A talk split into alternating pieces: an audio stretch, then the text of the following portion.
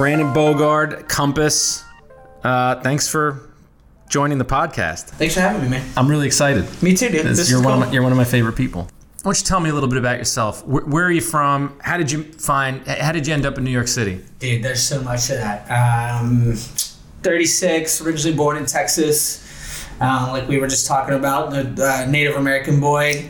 Um, I grew up there. Skateboarding uh, came from kind of an artistic family, and uh, when my parents split up, I got really good at skateboarding. So I used to be a semi-professional skateboarder. That kind of turned into getting into art, right? I feel like that's kind of like a, a segue. But a lot of I feel like artistic people are into skateboarding and vice vice versa, right? I skated. Yeah. See, there you go. I wasn't very good, Yeah. but uh, you know, Oh, I yeah. can ollie about that high. So after I when I when I was sponsored, I, I got really into art, and then I, I hurt my leg, um, and that turned into art school. Art school turned somehow into New York City, and New York City turned into selling real estate somehow. I mean, there's a I lot of stories there. There's a lot of moving parts. I mean, at what point? At what point did you decide? You know, I can make it in New- you know in New York in the real estate business. Like, what was that moment where you're like, this is what I'm gonna do, and I'm gonna do it well. Man, they, so I lived in this building. Um, I quit working in the fashion industry, and I was living in this building in the Lower East Side.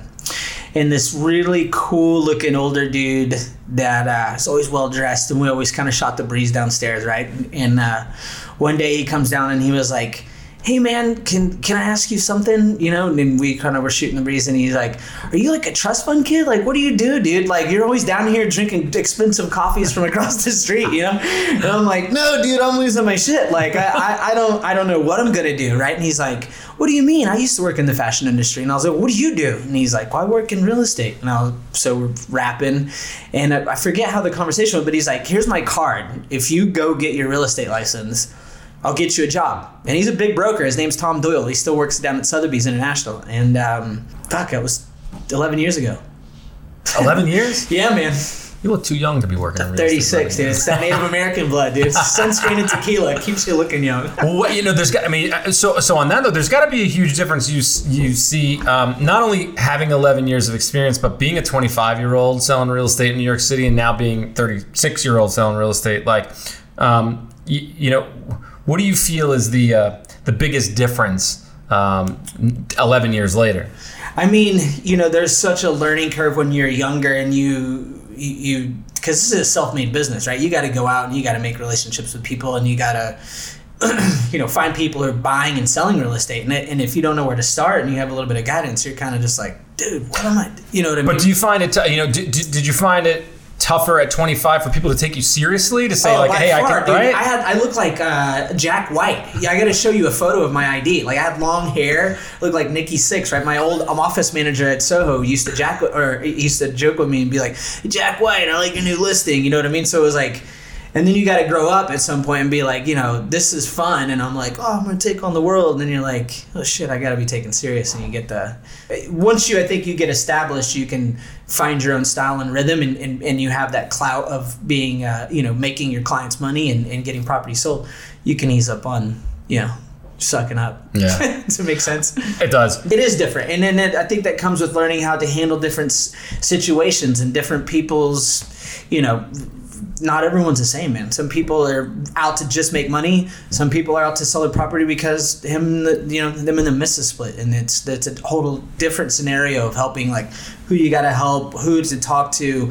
This is a timely manner. It's not about the money. Some people are like, "Don't talk to me till you got my million bucks," mm-hmm. you know. Mm-hmm. So yeah, you learn that as you get burned through that. You know, you got to get spanked a couple times before you, you right. pick that up. You know what I mean? I can relate to starting off in the real estate business because I've been there, and Yeah. then I, I- think it's so easy to get discouraged and so Insanely. easy to get pushed to like the point where you're like, you know, I don't, I don't think I can do this. Yeah.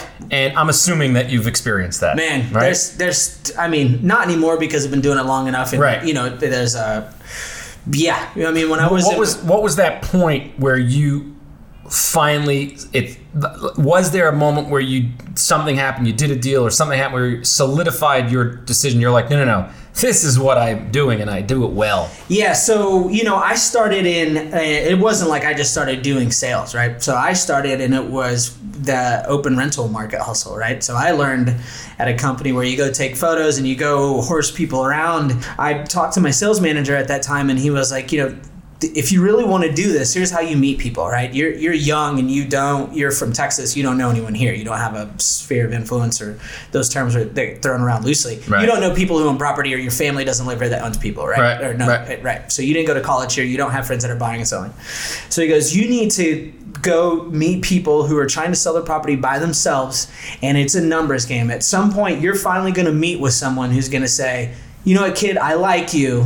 You're a little rough around the edges, but I'll give you a go. Like, you know what I mean? Like, is that what happened to you it's exactly what happened. Nice. And then I took it serious, man. I got one, that turned into two, then it turned into a referral, and I said, shit, all I got to do is not blow this money I'm making yeah and keep building relationships. And that's what, you know, I wish I would have known younger to keep that going because it's hard when you're young and you start making some cash and then you, woo, Yeah. have a fun time and you Yeah. go blow off and go Yeah. shoot back to Texas or go hang out with friends and And then when it runs out you're like yeah, oh yeah, the pipeline's gone, and then the next thing you know, you're back to the the hunting and eating. Getting the repertoire, people believing in you, and getting higher price listings, that comes with just the grind, man. And then getting the the with anything in life, it's trial and error, you know, unless you're lucky and it falls in your lap, and that happens. But it's definitely trial and error. I mean, look, it goes without saying, hard work is going to pay off in any career that you, you choose. Um, what are most people's objections, though? You know, like, what are they just like, "Fuck you, I don't want a broker," or are they like, I mean, like, what, what, they think they can do it themselves? I mean, Yeah, I mean it's it's across the board, right? So some people, a lot of people are trying to save money, and and you've sold real estate, so you know there's a lot of people who can slip through the cracks and like, Yeah, but I, I, I, and I don't sell real estate anymore. But I am a firm, firm, firm believer that if you hire the right broker, that broker should be able to get you the most that the market's going to pay. in the shortest amount of time. In the shortest amount of time. So they have statistics on this that like uh, NAR, NAR, National Association of Realtors, they've tracked this of how many people actually put their property on for sale by owner and then how many of them actually end up listing 90 60 90 days later with the real estate agent That's that's 60, 90 days lost. in in the in in carrying a mortgage, right? So the, here's the other thing: is it's the ones that actually build the relationship with that person, and you you stay and you stay honest with them, and they, you know, they do end up listing. So the thing is, they always do, and this goes back to like guys who are having a hard time finding business. Just be an ethical person and treat that person like money's not involved. This is something I learned recently Yeah. too, like or a couple years back. Uh, I've a Educate business them. coach. Yeah, like just follow up with them and be like, yeah, I know a million brokers suck. Let me try to bring value. Let me hold an open house while you're busy at work on Tuesday night. You want to go out with the wife and eat a steak? Let me be there from six thirty to seven. Have you done that? Hell yeah! When I was younger, for sure. Just, just yeah. To get to get Feed to, the fish, To build, well, the thing is, walk you, the you want dog. to build a relationship. leave the Rocking kids. babies, Leave yeah, the kids. Have an Yeah. open house. Yeah. Go to dinner. Yeah, exactly. The shit that brokers will do, man. I mean, but look, the it's, thing it's is, hard work. and and we still offer those services. Sometimes people will will call us out of the blue and like, "Hey, I'm selling my place on my own. Would you bring some people by?" And I'm like, "Dude, if you don't mind, give me some more information about you and your situation, and we'll run through our database of buyers that we, you know, we've sold properties comparable price. We'll see what we can do, and then we just stay in touch with that person. And Our team has worked with you on a Yeah. se- several projects, so Absolutely. you know we know firsthand that you take your marketing to the next level. The team that you work for, uh, Ralph's team at Compass, takes their marketing to the next level, um, which is even more so. Right. You know, you you that's where you physically see the dollars you know that you're that you as the agent representing the property are spending dollars that the sellers wouldn't most likely wouldn't have the balls to spend because they don't even understand what to do with that Right. you know you have a great video great like there's all these different things that somebody could do on their own but like as somebody who's myself who sold real estate as, Right. and practiced real estate and then Right, right, transitioned over 12 years ago and started a production company where we provide marketing for real estate agents Right. right now that I, we're I see everything that we do that goes into the marketing on just the video and the social media Right. aspect of things. Not even like the photos and the websites and the mailings and the follow-ups and this and that. The amount of work that goes into it, it's like the sellers have to sit back and go, if I don't have a job and I'm a marketing expert, Right. then maybe I've got a shot at selling my own place. But then there's the f- fact of the matter of the emotional attachment, which Right. it's kind of like when I draft my fantasy baseball team. Like, you know what I mean? I'm like, I'm going to draft David Wright, even though he has four at bats a year and he's got a broken back because I'm a, I'm a Mets fan. You know, it's it's the same mentality. It's Yeah. like it's like no, this place is worth more. It's like clear the place is worth what somebody's going to pay. yeah, for it, exactly. you know? the Like, place is worth what a buyer's willing to walk in and pay for. which it. a seller hardly understands. and it's such a different time of, of advertising property of shooting some photos throwing it up on and waiting for someone to come out. We're in a different world of where everyone is constantly seconds communicating right? Just uh, digesting whatever it is they want. News apps the headline will go down four or five sentences doesn't catch it next right? Back out.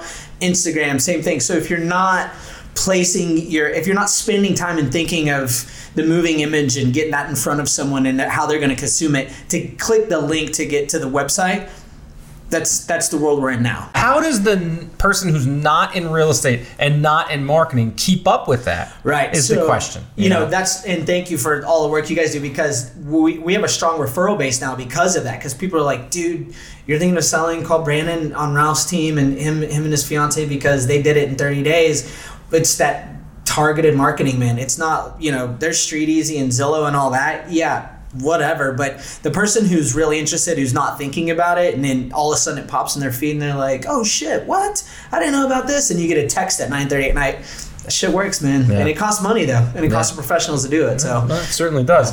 What's what would you say um, is your biggest accomplishment um, in in uh, in life? man i guess like just growing up and being it, did we traveled three months out of the year last year you know what i mean and still sold an insane amount of property and made all of our clients like a lot of money got engaged in st peter square in in you know vatican city Congrats, man. like I had not being I don't know worried about anything and just having fun. My hair's still there. It's gray, you know. So Listen. I don't know. I, yeah, not by the way. Um, I think that's it. Like I, I'm in such a happy place of like you know that like I, I guess you know like I've done so much in life with like fashion and skateboarding and then busting my ass to get through real estate. Now real estate's really good. It's like. What's next, man? What would you say that you're not very good at? being organized, dude. I'm not gonna lie. Like I'm a I'm a hot mess behind the show. Like I can be entertaining and and and great at advertising and thinking my way through things, but behind the scenes on the on the the back end of like paperwork and all that stuff, it's, dude. It's another side of the brain, though. It is. It's completely, and that's not me. That's not my mo, man. That's To be able to come up with- operandi. to be able to come up with creative ideas, uh, you know, for marketing, uh, to be able to, you know, just in general focus on, you know, selling and marketing, and just being present and representing a property. It's it's a whole different side of the brain than it's like organizing the the paperwork and It's the, insane, the too, board like- packages. Or Right. Yeah. And so that's a like so that's another thing about becoming successful. Surround yourself with people who are better than the things that you're not at. Right. So you've met people on our team. So Mm-hmm. Yeah, we're we're a great. vast of eclectic personalities, right? And we all bring our own strengths and weaknesses. And then so you know, having an assistant that who's insanely organized, and my fiance also, who's now in our business, who's killing it. Um, her bringing that strength has just been a godsend too. Basically, when you're about to list, go to a listing presentation, is there anything that you do to prepare? Um, you know, other than you know, other than the, the the preparing of information, but is there anything you do like physically, like psych, get psyched? Like, do you do jumping jacks? Like, AC/DC back in black. is that right? Dude, on repeat on the train over. Like you gotta get hyped and have that like go in, conquer. You gotta be, you know, th- uh, know your numbers, right? Know your things before you go in and talk to them. Anticipate the questions you're gonna get, and then just go in there and be fucking hyped. You know, be psyched that you have the opportunity to be in front of someone who's like, hey, we we think that you can get this done for us. But yeah, dude, AC/DC. That's the skater in me. Yeah, yeah, yeah. no doubt, You know no what I mean? absolutely. So definitely all the time. So I know you sell real estate all over New York City, Yeah, yeah. Manhattan, and Brooklyn. Yeah. Anywhere else? Just Manhattan, and Brooklyn, right? Just Manhattan and Brooklyn, right. yeah. Um, I was born and raised in Bensonhurst, Brooklyn. Is anybody hanging out in Bensonhurst yet? Has it become cool yet? I haven't heard anybody talking about it. I don't think so, bro. I think you would be the first to know. Yeah? Yeah.